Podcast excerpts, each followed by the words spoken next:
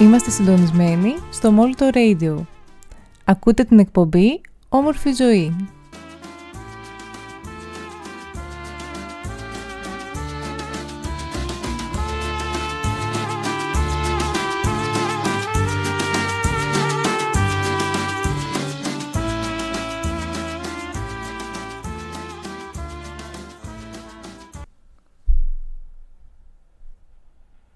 Καλησπέρα σας. Καλώς ήρθατε σε άλλη μια εκπομπή μας.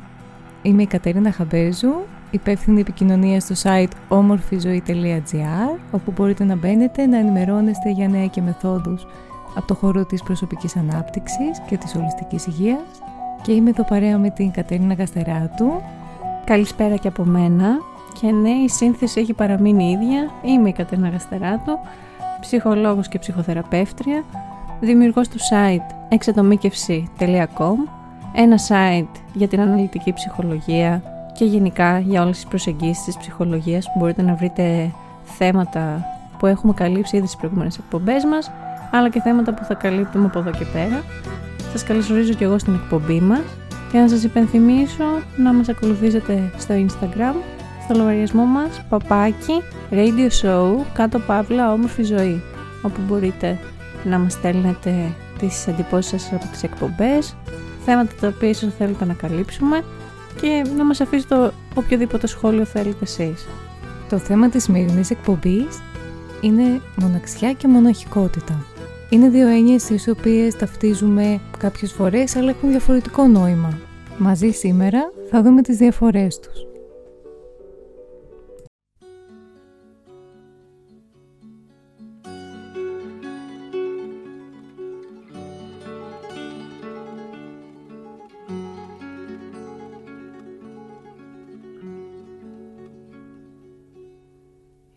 Υπάρχουν άνθρωποι που ζουν μονάχοι σαν το ξεχασμένο στάχι. Ο κόσμος γύρω αδειός καμπός κι αυτής της μοναξιάς το θαμπός σαν το ξεχασμένο στάχι άνθρωποι μοναχοί.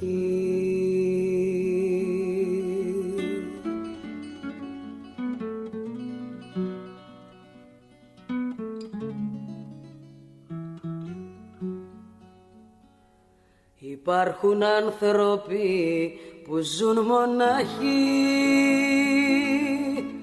όπως του πελάγου η βράχη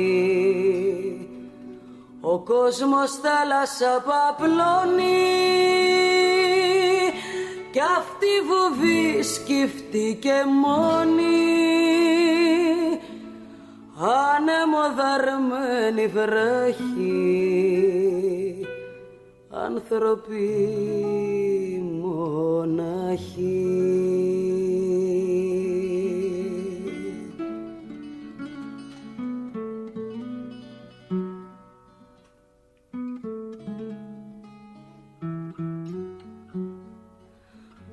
Άνθρωποι μονάχοι σαν ξεροκλάδα σπασμένα σαν ξοκλήσια ρημωμένα ξεχασμένα.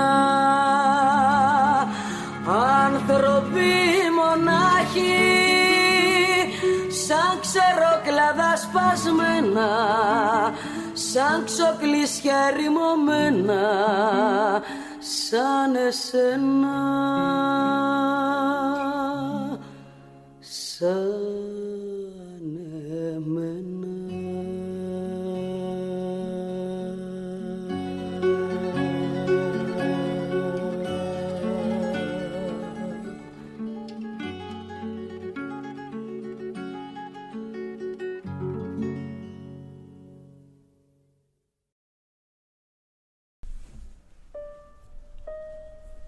Και ξεκινώντας από τα δύσκολα, θα μιλήσουμε αρχικά για τη μοναξιά.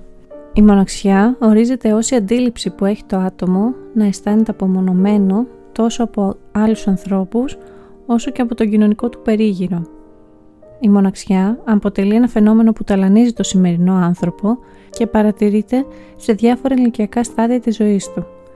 Η αίσθηση της μοναξιάς αποτελεί ένα αμάγαλμα εξωτερικών και εσωτερικών παραγόντων του ατόμου και δεν προαπαιτεί την απομόνωσή του από το κοινωνικό περιβάλλον. Μπορούμε να δούμε ανθρώπους οι οποίοι βιώνουν μοναξιά παρόλο που συνεχίζουν τη ζωή τους όπως ήταν, όντας τη δουλειά τους, στο κοινωνικό τους περίγυρο, χωρίς φαινομενικά να έχει αλλάξει κάτι. Στη σύγχρονη εποχή αυτό είναι ένα συχνό φαινόμενο. Οι άνθρωποι να νιώθουν μόνοι, ακόμα και όταν βρίσκονται μαζί με άλλους ανθρώπους, λόγω των σύγχρονων διαφορετικών κοινωνικών και περιβαλλοντικών συνθήκων.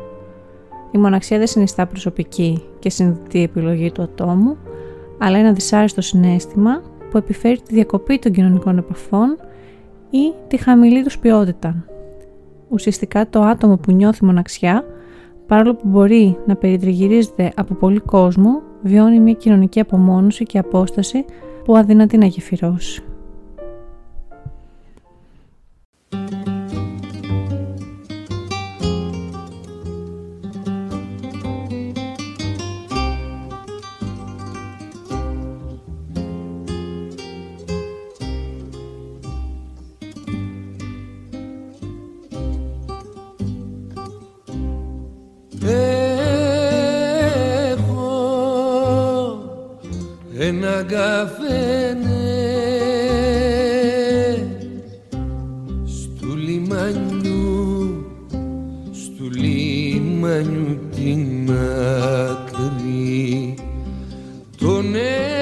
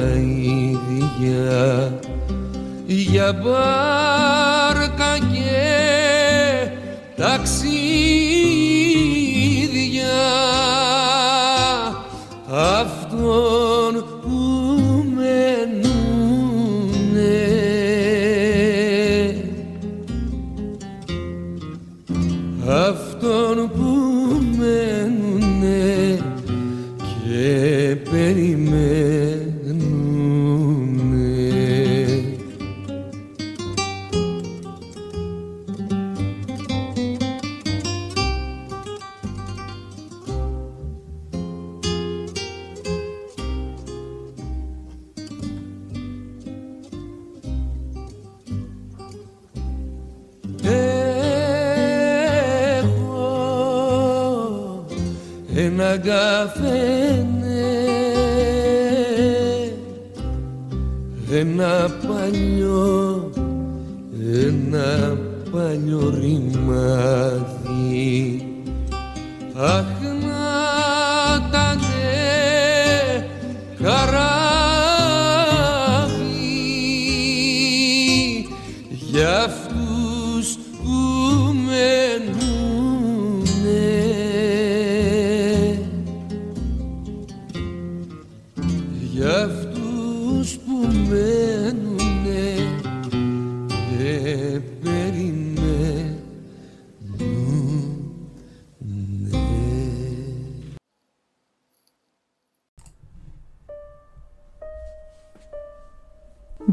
περίοδο στην οποία πλήγεται η επικοινωνία.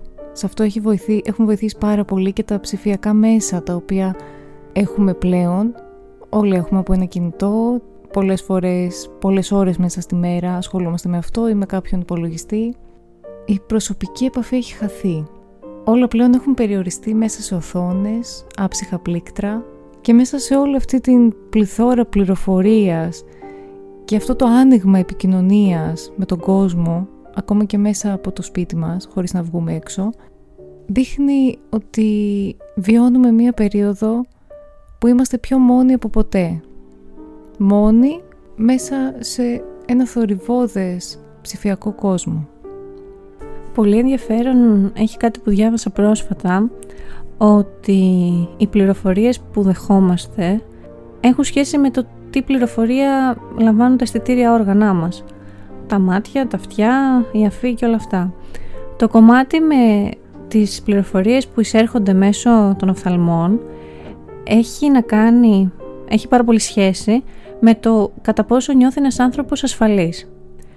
Και εξηγούμε, όταν το ε, αντικείμενο από το οποίο παίρνει τις πληροφορίες έχει το μέγεθος όσο είναι η οθόνη του κινητού, το μυαλό λαμβάνει την πληροφορία ότι ο χώρος μου είναι στενός, ότι όλη μου η ύπαρξη πρέπει να χωρέσει σε αυτές τις λίγες ίντσες και νιώθει απελπιστική πίεση, δυσφορία, άγχος και στρες τα οποία είναι χαρακτηριστικά ατόμων που νιώθουν αρκετά μόνα, νιώθουν μοναξιά. Αντίθετα, όταν είμαστε σε ένα εξωτερικό περιβάλλον και μπορεί το μάτι να πάρει τις πληροφορίες από μεγαλύτερο εύρος, νιώθει την αίσθηση ο εγκέφαλος της ασφάλειας. Οπότε, ίσως και με αυτή την εξήγηση καταλαβαίνουμε το ότι πέρα από τον τρόπο που επικοινωνούμε, που είναι διασπαστικός, είναι χωρίς ανθρώπινη επαφή, είναι συνοπτικός, δύο-τρία μηνύματα, άντε μία κλίση η οποία δεν σου δίνει ολόκληρη την αίσθηση του συνομιλητή σου, καταλαβαίνουμε ότι η αίσθηση της μοναξίας μπορεί να υπάρχει τη στιγμή που είμαστε στην εποχή που μπορούμε να επικοινωνήσουμε θεωρητικά ανα πάσα στιγμή με οποιοδήποτε άνθρωπο στον πλανήτη.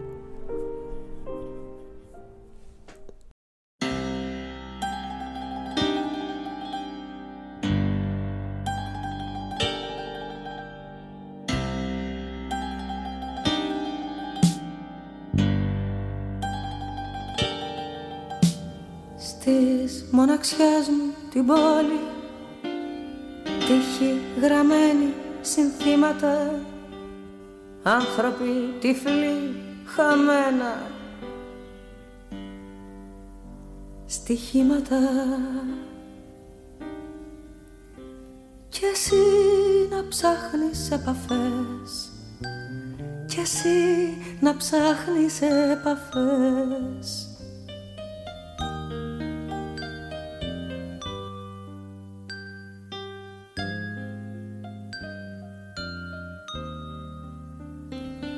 Τα μαύρα σου τα μάτια μη δακρύζεις. Θα έρθουνε μέρες πιο γλυκές.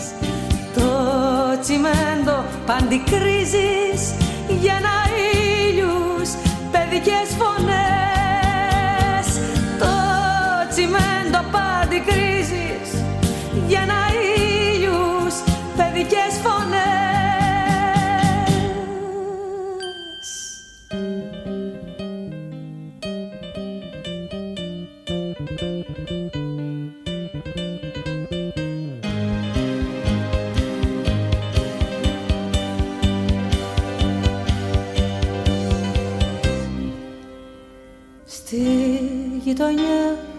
πικρά στενά Κουτιά μπύρας, παλιή φωταγωγή. Εγώ να σε κοιτώ ερωτευμένα Και τον γκάζι με συνεχή διαρροή Κι εσύ να ψάχνεις επαφές Κι εσύ να ψάχνεις επαφές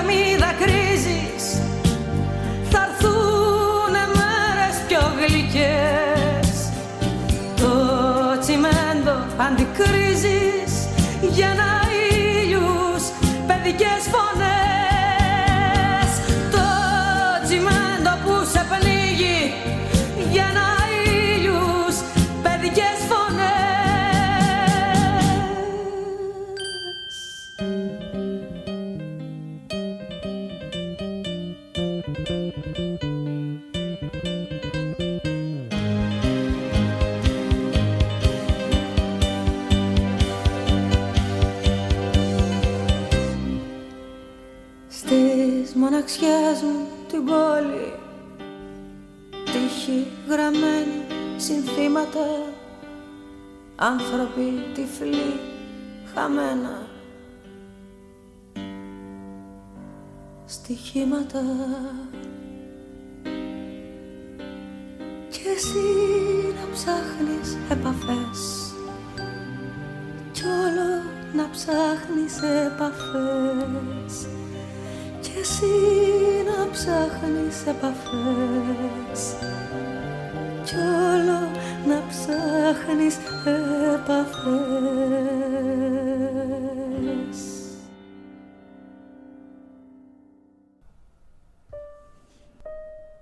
Και πέρα από το κομμάτι το, το τεχνικό και ίσως το πιο νευροβιολογικό που αναφέραμε σχετικά με τα social media, σίγουρα σημαντικό ρόλο στην αίσθηση της μοναξιάς έχει παίξει και αυτή η διαρκής έκθεση σε εικόνες και η κλειδαρότρυπα μέσα στις ζωές των άλλων ανθρώπων οι οποίοι μπορεί να κάνουν μια ζωή αρκετά διαφορετική από, από εμάς. Εμείς να παρακολουθούμε δραστηριότητες, επαφές, ε, αλληλεπιδράσεις με ανθρώπους οποίες μπορεί να μην έχουμε και έναν τρόπο ζωής τον οποίο ίσως θα θέλαμε να κάνουμε αλλά δεν μπορούμε είτε για οικονομικούς λόγους είτε για άλλους λόγους και αυτή η σύγκρουση, το τι κάνουν άλλοι άνθρωποι οι οποίοι είναι στην ηλικία μου, οι οποίοι έχουν μια άλλη ανεξαρτησία και τι κάνω εγώ φέρνει τον, τον άνθρωπο, φέρνει το, τον χρήστη των social media διαρκώς σε μια αμφισβήτηση στο αν εγώ είμαι εντάξει, εγώ τα έχω καταφέρει, εγώ έχω φίλους, εγώ μπορώ να πάω και το πρωί για καφέ και το βράδυ να βγω. Τελικά μήπως είμαι μόνος γιατί δεν έχω τόσους ανθρώπους στη ζωή μου. Και αυτό μπορεί να μην ισχύει καθόλου. Γιατί ε, για πολλά χρόνια και βγαίναμε και κάναμε εκδρομές, απλά δεν υπήρχε αυτή η ανάγκη για έκθεση αυτών των προσωπικών στιγμών. Οπότε αυτές οι στιγμές μένανε. Μένανε για μας, μένανε για τους ανθρώπους με τους οποίους τις μοιραζόμασταν εκείνη τη στιγμή, μένανε σε δύο πολύ όμορφες φωτογραφίες που τραβούσαμε στις διακοπές και τις κορνιζάραμε να τις βλέπουμε στο σπίτι μας και το χειμώνα που έκανε κρύο και ήταν αναμνήσεις τις οποίες μπορούσαμε να τις χτίζουμε. Τώρα που οι αναμνήσεις δεν χτίζονται παρά μόνο στις 24 ώρες που μένει το story στο Instagram, δεν μπορεί να επιτευχθεί και αυτή η αίσθηση του ανήκειν. Δεν ανήκουμε γιατί δεν μπορούμε να κρατήσουμε παραπάνω όλα αυτά τα οποία ζήσαμε. Όταν σβήσει το φωτάκι του Instagram πάει και η ανάμνησή μας. Άρα πώς θα νιώσω λιγότερη μοναξιά όταν δεν μου επιτρέπει πια ο τρόπος με τον οποίο έχω μάθει να ζω, να κρατήσω κάτι παραπάνω για εμένα. Πώς θα νιώσω ότι αυτοί οι άνθρωποι ναι είναι εκεί και θα είναι και αύριο αν δεν αντιδράσουν στις ιστορίες μου στο facebook μιλάμε για μια άλλη πραγματικότητα, την οποία όμως την βιώνουμε καθημερινά εδώ και πάρα πολλά χρόνια και έχει δημιουργήσει έναν άλλο τρόπο με τον οποίο δομείται η αίσθηση του ανήκειν και άρα ενισχύεται η αίσθηση της μοναξιάς. Και αυτό είναι κάτι με το οποίο έχουμε να παλέψουμε όλοι.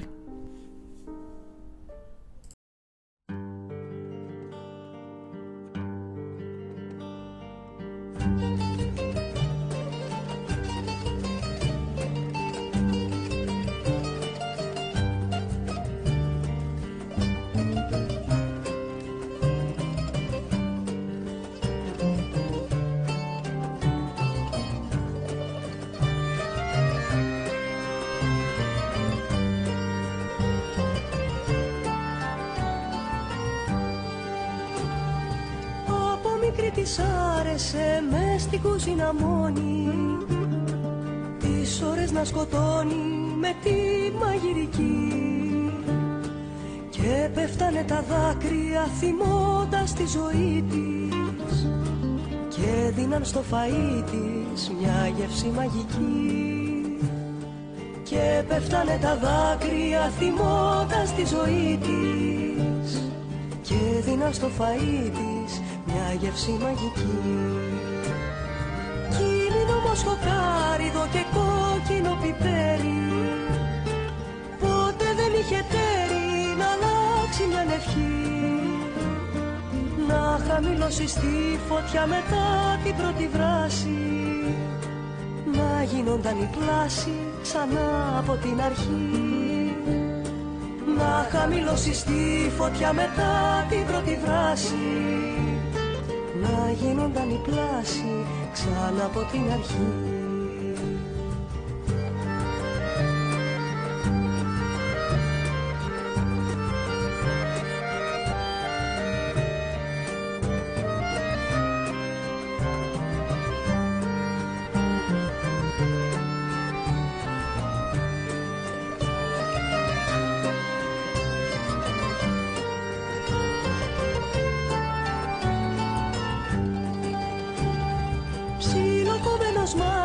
και σκόρδο μια σκελίδα.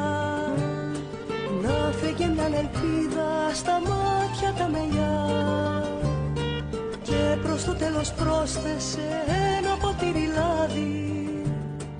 Να νιώθε ένα χάδι μια μέρα στα μαλλιά. Και προς το τέλος πρόσθεσε ένα ποτήρι λάδι. Να νιώθε ένα χάδι μια μέρα στα μαλλιά. μια νύχτα έπιασε φωτιά μέσα στο μαγειριό της. Που κάνε το φεδιό της να μοιάζει με γιορτή. Τέτοια που γύρω σαν άσπρα του γάμου κρίνα. Όλο ίδια με εκείνα που είχε ονειρευτεί Τέτοια που γύρω σαν άσπρα του γάμου κρίνα. Όλο ίδια με εκείνα που είχε ονειρευτεί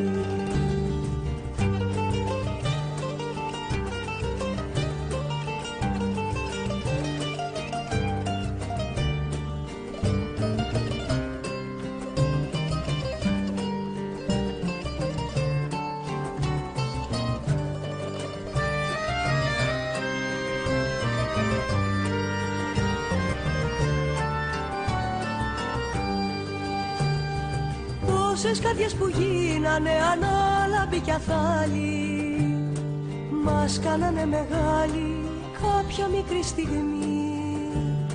Κι αθόρυβα διαβήκανε απ' τη ζωή στην άκρη Χωρίς να αφήσει δάκρυ σε μαγουλογραμμή Κι αθόρυβα διαβήκανε απ' τη ζωή στην άκρη Χωρίς να αφήσει δάκρυ σε μαγουλογραμμή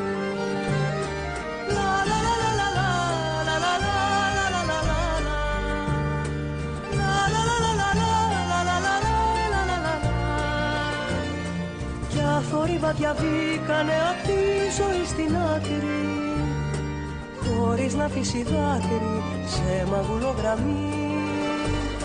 Κι αθόρυβα διαβήκανε απ' τη ζωή στην άκρη χωρίς να αφήσει δάκρυ σε μαγουλογραμμή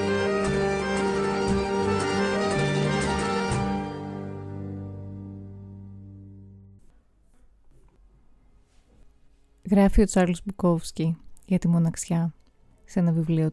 Ποτέ δεν υπήρξα μόνος. Ήμουν σε ένα δωμάτιο. Έφτασα στα πρόθυρα της αυτοκτονίας. Υπήρξα καταθλιπτικός. Αισθάνθηκα κατά καιρούς φρικτά, φρικτά για τα πάντα.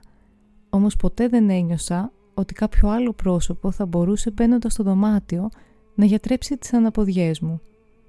Ή ένα πλήθος ανθρώπων θα μπορούσε να μπει στο δωμάτιο και να κάνει το ίδιο – με άλλα λόγια, η μοναξιά είναι κάτι που ποτέ δεν με ενόχλησε και ούτε με απασχόλησε ο ζήτημα, αφού ανέκαθεν είχα αυτή την τρομερή επιθυμία για απομόνωση. Υπήρξαν στιγμές που βρισκόμουν σε κάποιο πάρτι, σε ένα στάδιο γεμάτο ανθρώπους που κράβγαζαν. Κι εγώ μέσα σε τόσο κόσμο ένιωθα τη μοναξιά. Σήμερα γνωρίζουμε ότι η παραμικρή ψηφίδα της εμπειρίας μας και κάθε στιγμής μας είναι ανεξίτηλα σφραγισμένη ανεπανάληπτη και απολύτως μοναδική. Διαφέρει τόσο από άνθρωπο σε άνθρωπο, όσο και στη χρονική διάρκεια της ζωής του ίδιου ανθρώπου. Οπότε ακόμα και όταν αγγίζουμε μαζί το ίδιο κομμάτι του κόσμου, το αποτέλεσμα του αγγίγματός μας διαφέρει, γιατί παράγεται στον καθένα μας μία μοναδική και αποκλειστικά δική του εμπειρία. Το κάθε ανθρώπινο όν λοιπόν είναι βασιλιάς ενός νησιού, με τον ίδιο ως μοναδικό κάτοικο και αρχοντά του. Αντίθετα με ότι χρειαζόμαστε να πιστεύουμε, φαίνεται ότι οι καιροί μας, εκτός πολλών άλλων αρχαίων τρόμων που επιβεβαιώνουν, μάλλον επισφραγίζουν και ένα προαιώνιο άγχος μας. Ότι ως υπάρξεις, λόγω της κατασκευής μας, όχι μόνο γεννιόμαστε και πεθαίνουμε μόνοι, αλλά και ζούμε όλη τη ζωή μας μόνοι. Εν μέσω μιας κοσμικής υγιής, ένα πικρό αντίτιμο της μοναδικότητας του προσωπικού μας μικρόκοσμου. Αυτή είναι ακριβώς την απολύτως εξατομικευμένη αίσθηση της μοναδικότητας της ανθρώπινης εμπειρίας μπορούμε να ορίσουμε ως υπαρξιακή μοναξιά. Αυτή η μοναξιά συνιστά ένα από τα βασικά γνωρίσματα του είδους μας. Η διαχείρισή του από τον καθένα μας επιδρά καθοριστικά στο πώς σχετίζεται με τους άλλους ανθρώπους, στο τι περιμένει από αυτούς, στο πώς τους πλησιάζει, στο τι νιώθει με όσα συμβαίνουν στις σχέσεις του.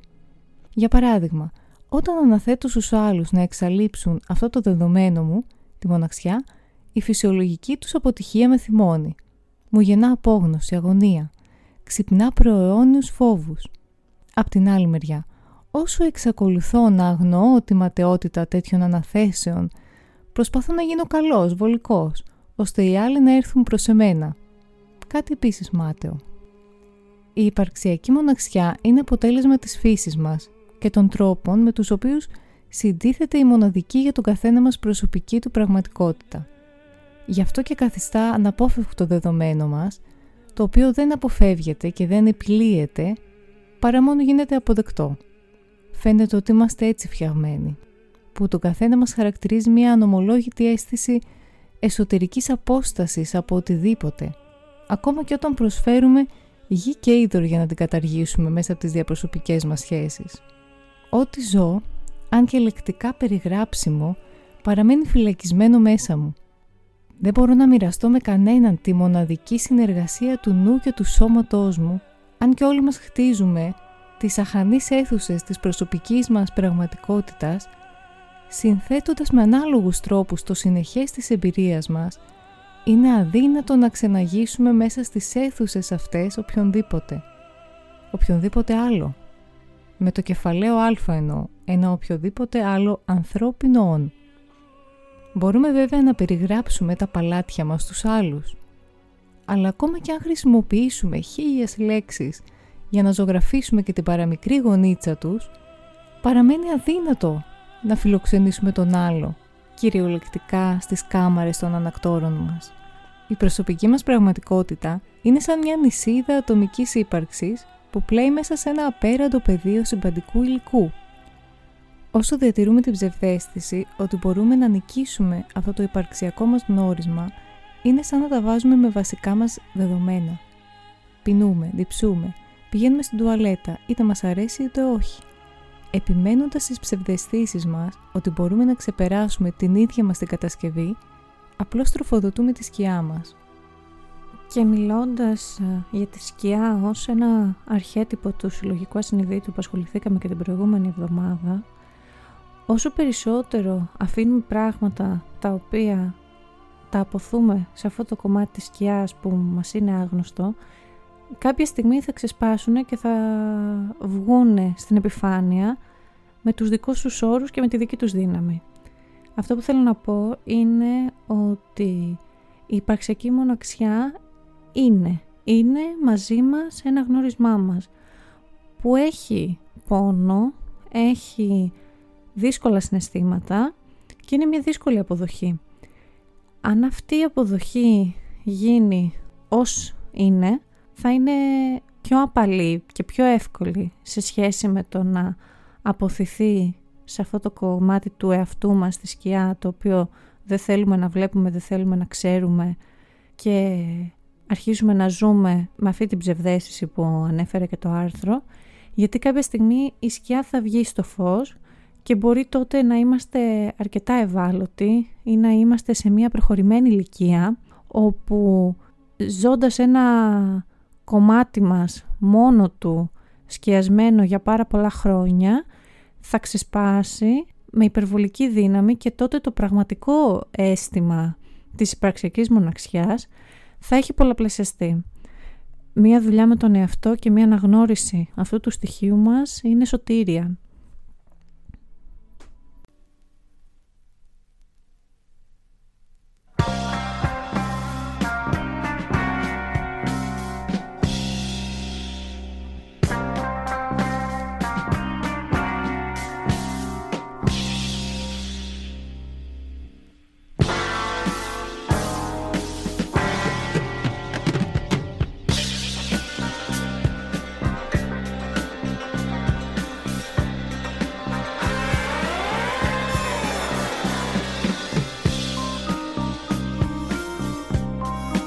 Μοναξιά δεν έχει το θλιμμένο χρώμα στα μάτια της συνεφένιας γκόμενας.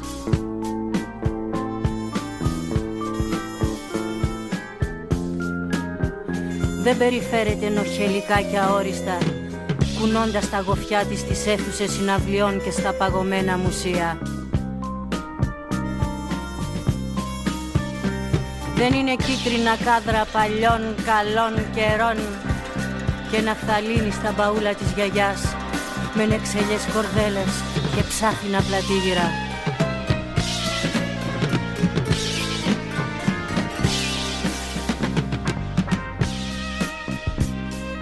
Δεν ανοίγει τα πόδια της με πνιχτά γελάκια Βοηδήσω βλέμμα κοφτούσαν αστεναγμούς και ασορτίες όρουχα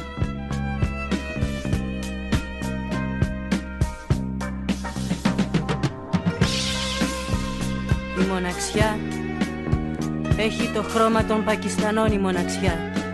Και μετριέται πια το πιάτο μαζί με τα κομμάτια τους Στον πάτο του φωταγωγού.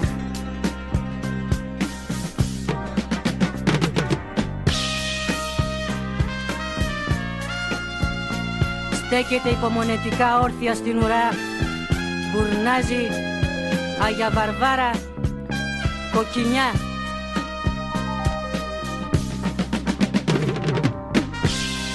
Τούμπα, Σταυρούπολη, Καλαμαριά κάτω από όλους τους καιρούς με ιδρωμένο κεφάλι.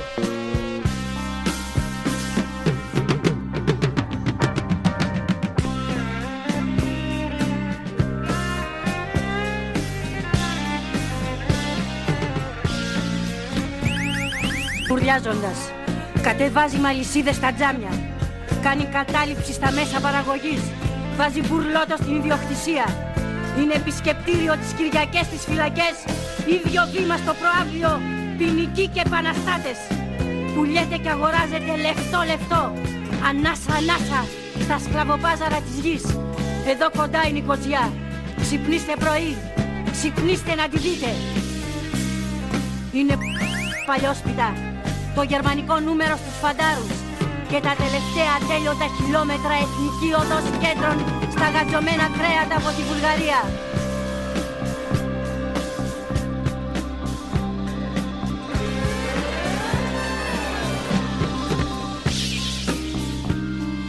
Κι όταν σφίγγει το αίμα της και δεν κρατάει άλλο που ξεπουλάν τη φάρα της χορεύει στα τραπέζια ξυπόλυτη ζεμπέκικο κρατώντας τα μπλαβιασμένα χέρια της ένα καλά κονισμένο τσεκούρι. Η μοναξιά, η μοναξιά μας λέω, για τη δική μας λέω, είναι τσεκούρι στα χέρια μας που πάνε από τα κεφάλια σας. Γυρίζει, γυρίζει, γυρίζει, γυρίζει, γυρίζει, γυρίζει.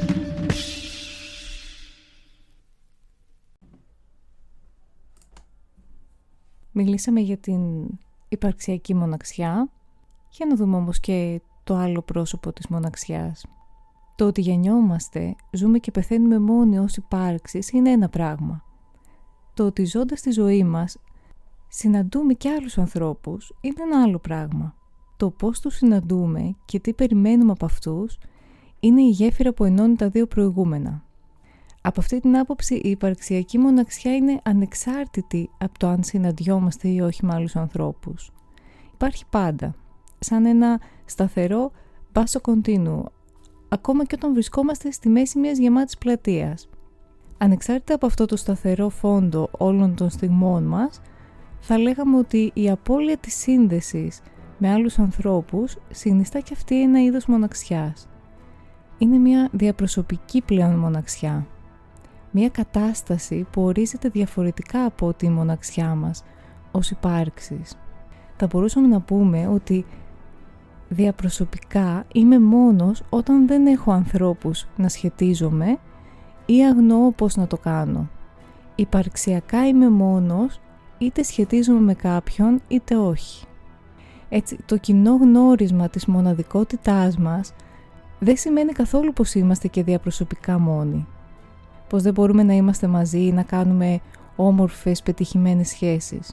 Μπορούμε σαφώς να διαχωρίσουμε το «είμαι μόνος ως ύπαρξη» από την απομόνωση και τη δυνατότητά μας να είμαστε μαζί με άλλους ανθρώπους, διαπροσωπικά, στη ζωή. Αυτό που δεν μπορούμε να κάνουμε είναι να ακυρώσουμε το γνώρισμα της υπαρξιακής μοναξιάς. Μπορούμε μόνο να το αποδεχτούμε. Όπως αποδεχόμαστε ότι χρειαζόμαστε οξυγόνο. Μάλιστα από τη στιγμή που, που θα το αποδεχτούμε αυτό, πάβουμε να αναθέτουμε στους άλλους να μας το απαλείψουν, να μας απελευθερώσουν από μια αμάταιη προσδοκία και μπορούμε πλέον να απολαμβάνουμε ωραιότατες διαπροσωπικές σχέσεις μαζί τους. Αυτό που κρατάω από το κείμενο του Πέτρου Θεοδόρου είναι ότι η διαπροσωπική μοναξιά έχει να κάνει ακόμα και με τη μη γνώση της ε, σύνδεσης και της συσχέτισης με τους άλλους ανθρώπους. Γιατί πολλές φορές το ζήτημα είναι το ότι είμαι μόνος γιατί δεν με έχει επιλέξει κάποιος άλλος. Μήπως όμως υπάρχει και το πρόβλημα το ότι και εγώ δεν ξέρω πώς να παρουσιάσω τον εαυτό μου, να ρίξω τον εγωισμό μου, να έρθω σε επαφή, να αντέξω την απόρριψη, να αντέξω το πλήγωμα και τελικά νομίζουμε ότι φταίνε για όλα οι άλλοι. Οπότε αν δούμε τη διαπροσωπική μοναξιά ως την άγνοιά μας στο πώς να κάνουμε σχέσεις, εκεί αρχίζει να υπάρχει και μια δυνατότητα για αλλαγή και για μάθηση αν αλλάξω τον τρόπο με τον οποίο δημιουργώ σχέση στη ζωή μου, με μία μάθηση, με μία προσοχή, με μία εστίαση αλλού του ενδιαφέροντός μου, τότε η διαπροσωπική μοναξία μπορεί να μειωθεί. Και έτσι ίσως και το υπαρξιακό άγχος να μπορεί να είναι αυτό αυτούσιο το οποίο να δημιουργεί μία αναστάτωση, αλλά να μπορώ να έχω άλλους ανθρώπους στη ζωή μου. Γιατί πόσο δυσβάσταχτο θα είναι ένας άνθρωπος να είναι και διαπροσωπικά μόνος, αλλά να έχει και το υπαρξιακό βίωμα της μοναξιάς. Πολύ. Ας κάνουμε κάτι για να το μοιράσουμε αυτό το βάρος.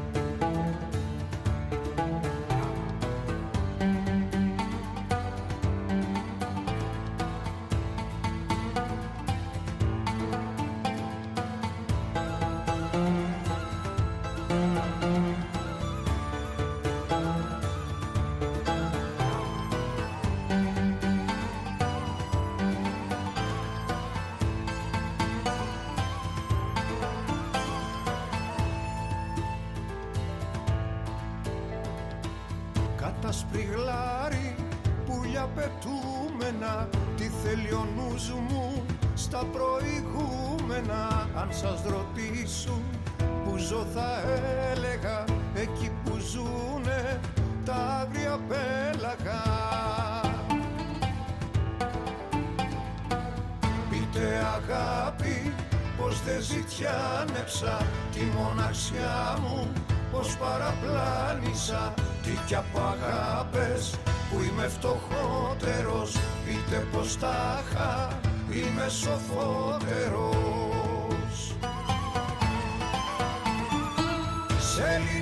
άστρα στα φυτιά μου. Κι αν σας κοιτάξει στα μάτια η μάνα μου. Κι αν σας ρωτήσει να ζω ανέμαθα πείτε της κάτι πείτε της ψέματα.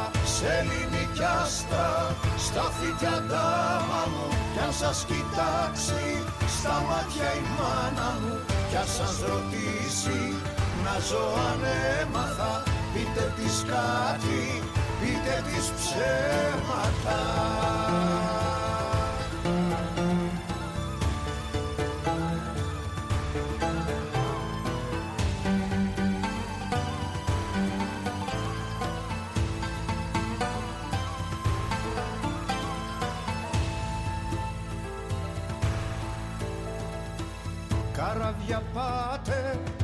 ταξιδεύετε Στεριά να βρείτε, στερεά γυρεύετε. Αν σας ρωτήσει για μένα η θάλασσα Μην της το πείτε πως παρακάλεσα.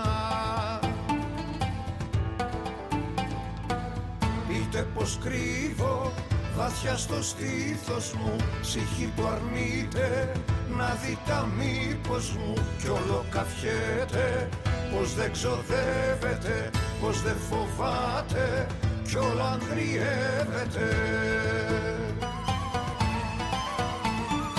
Σε ελληνική άστρα σταθείτε αντάμα μου κι αν σας κοιτάξει στα μάτια η μάνα μου κι αν σας ρωτήσει να ζω αν έμαθα πείτε της κάτι πείτε της ψέματα σε ελληνική άστρα σταθείτε αντάμα μου. Κι αν σας κοιτάξει στα μάτια η μάνα μου κι αν σας ρωτήσει να ζω αν έμαθα πείτε της κάτι πείτε της ψέματα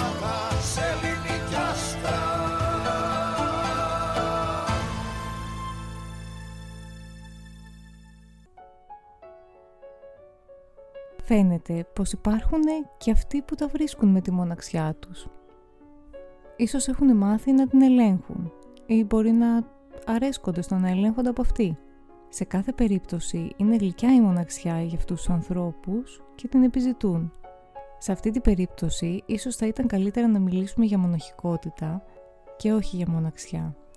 Για αυτούς τους ανθρώπους φαίνεται ότι όχι μόνο η μοναχικότητα δεν είναι καταστροφική, αλλά αντίθετα λειτουργεί με τρόπο ευεργετικό.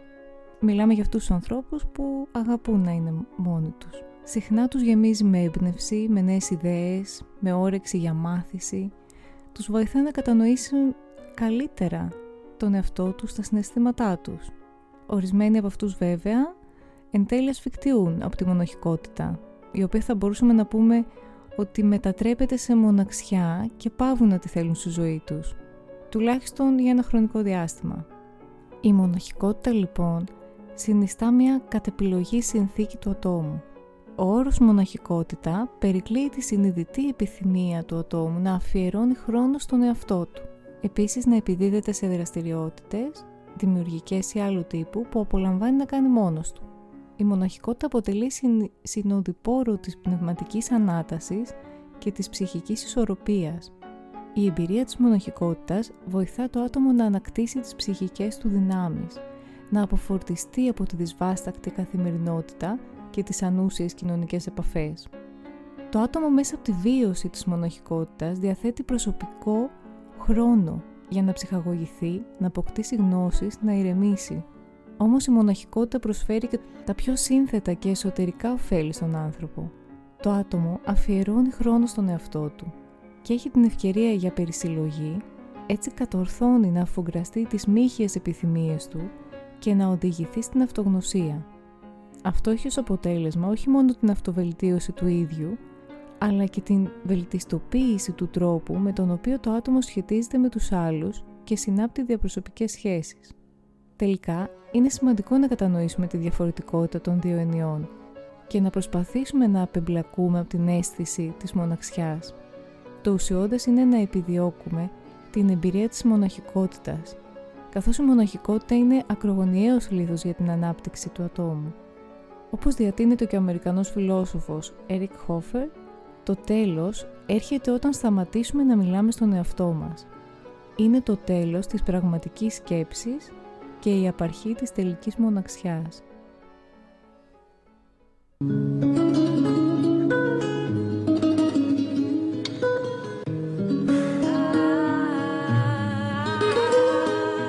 Κοίταξες ποτέ στα μάτια ένα δέσποτο σκυλί Για να δεις η μοναξιά τι πάει να πει Να σε μυρίζει θέλει όχι να επιτεθεί Δεν θα σε δαγκώσει αγάπη ψάχνει όχι για φαΐ Φαΐ μπορεί να βρει και μέσα στα σκουπίδια Μα πάρει αγάπη η ζωή του δεν θα είναι ίδια κι όταν πληγώνεται, πληγώνεται βαθιά. Γιατί αντί για αγάπη συνήθως παίρνει κλωτσιά. Σε αντίθεση με το σκύλο, αγαπάς τον εαυτό σου. Ταΐζεις μόνο τον εγωισμό σου. Ψάξε να βρεις κάτι καλό στο φέρσιμό σου. Πνίγεσαι στο βυθό σου πάλι εσύ και τα εγώ σου. Μα οι μοναξιές μας απέχουν τόσο πολύ. Εμένα κρατάει στιγμές σε ένα ολόκληρη ζωή. Από δική σου επιλογή φυσικά. Εσύ διάλεξες να ζήσεις με όνειρα πλαστικά. Στην κλαμουριά που επιφανειακά όλα είναι καλά. Μα μέσα από το συμφρομιά που μου γυρνά τα σωθικά Κι όλα έξω φαντάζουνε τόσο κρύα Πως να βγάλω από μέσα μου ρε τόση αηδία. Πως να γευτώ στο στόμα μου τόση πικρία. Τόση ψευτιά και τόση αχαριστία. Νιώθω σαν παιδί που ζει ανάμεσα σε θηρία Και θέλουνε να το κατασπαράξουν με μανία. Και έχω κλειστεί στον εαυτό μου για καιρό. Προσπαθώ να καταλάβω λίγο πριν να τρελαθώ. Τι σε κάνει τόσο άσχημη μέσα σου απορώ. Λυπάμαι κούκλα μου το make-up δεν καλύβει το κενό. Και όταν ξεβαφτείς και δεις πως όλα είναι παιχνίδι Ένα κομπάρσος θα σε πάλι στο σανίδι. Και το ρολάκι που πήρες τόσο μικρό. Με τίτλο της ταινίας ψυχολογικά πορνό. Μα όταν πέσει η αυλαία θα ήθελα να δω Τα βουρκωμένα μάτια σου. Δυο λόγια να σου πω Τον αγαμά στην ψυχή σου. Δεν σε κάνει μοναχικό Σε κάνει άρρωστο. Γεμάτα αποθυμένα και τρελό. Μόνιμα ερωτευμένα με τον καθρέφτη τα μάτια σου. Μα τα σπάσει να δω πως θα μαζέψεις τα κομμάτια σου. Δεν με πειράζει μόνο που με τρομάζει. Άλλος ένας συναισθηματικός καμικάζει Η λέξη σεβασμός είναι άγνωστη στο πρόσωπό σου Γι' αυτό δεν έχεις άνθρωπο να αποκαλείς δικό σου. Ο σκάρι υποκρισίας θέλει το σενάριό σου. Συγγνώμη που δεν στο δώσα, μα ήθελα το καλό σου. Μας ήθελες επιβεβαίωση από το κοινό. Σε ένα κρεβάτι μεθυσμένη, μα γνωστό ηθοποιό. Τις κομμένες σκηνές δεν τα το ευχαριστώ. Η μοναξιά στο πεζοδρόμιο μου φρόντισε γι' αυτό. Και κάπου εδώ να σου εξομολογηθώ Πως κάπου μέσα στην ταινία έπαιζα κι εγώ Μα σκηνοθέτης δεν με γούστα ρε μα πέλης ευτυχώς Είσαι πολύ αληθινός μου είπε για ηθοποιός Οι τίτλοι πέφτουν μα το όνομά σου πουθενά. Τα απόφθεγμα της ταινίας σε λυπάμαι ειλικρινά Γιατί σε μόνη έφυγε και ο τελευταίος θεατής σου. Γιατί το μίσος μου έχει πεθάνει μαζί σου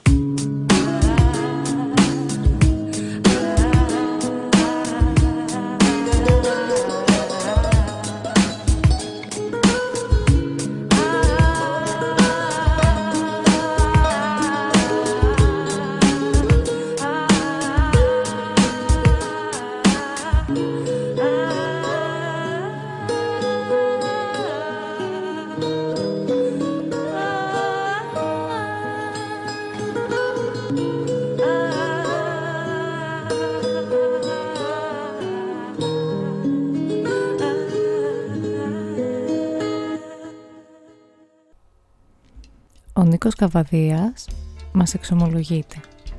Μακριά, στη μέση των ωκεανών, κάποια βράδια ξυπνούσε καταϊδρωμένος, καταγχωμένος. Γυρνούσε και τόσο το μπράτσο του ένα τατουάζ μιας γοργόνας. Τότε ηρεμούσε. Αυτό το καθησύχαζε πάρα πολύ. Έλεγε «Αφού είναι η γοργόνα εδώ, όλα καλά θα πάνε». Ένας μοναχός νιώθει μια ζεστασιά, νιώθει την παρουσία του Χριστού και έτσι δεν νιώθει μόνος. Υπάρχουν πολλές περιπτώσεις, δεν μπορούμε να κρίνουμε το τρόπο με τον οποίο μπορεί κάποιος να αντέξει τη μοναξιά του. Σε κάθε περίπτωση, η μοναχικότητα και η μοναξιά είναι καταστάσεις που όλοι τις έχουμε βιώσει σε κάποιο βαθμό και έχουν να μας διδάξουν πάρα πολλά πράγματα. Αρκεί να είμαστε ανοιχτοί, να αντιληφθούμε και να επεξεργαστούμε όλα αυτά τα δεδομένα σε καμία περίπτωση δεν πρέπει να, αποστα... να αποποιούμαστε αυτές τις καταστάσεις. Να προσπαθήσουμε να τις διαχειριστούμε σωστά και μόνο μαθήματα μπορούν να μας δώσουν.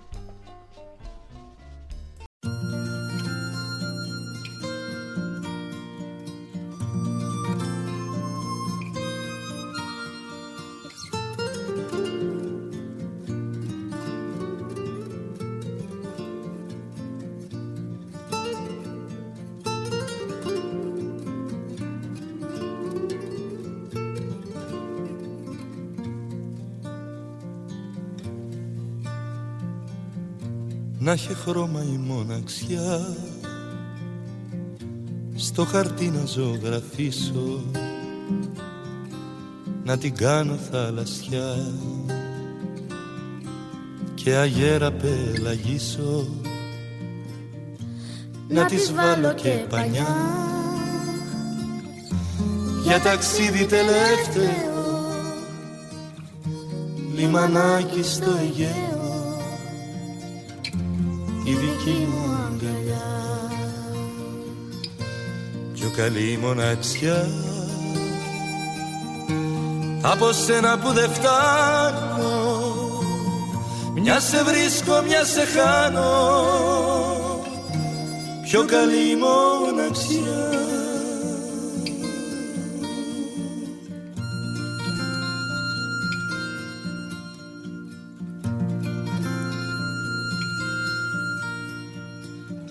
Να ήταν πέτρα η μοναξιά.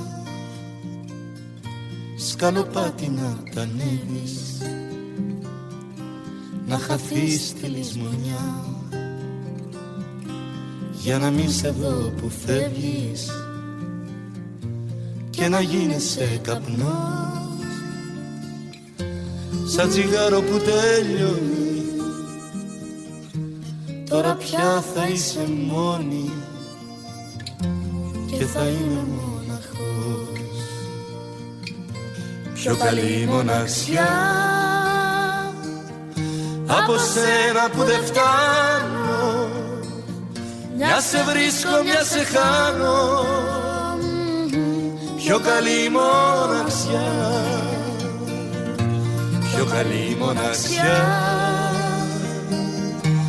Από σένα που δεν φτάνω Μια σε βρίσκω, μια σε χάνω. Πιο καλή μοναξιά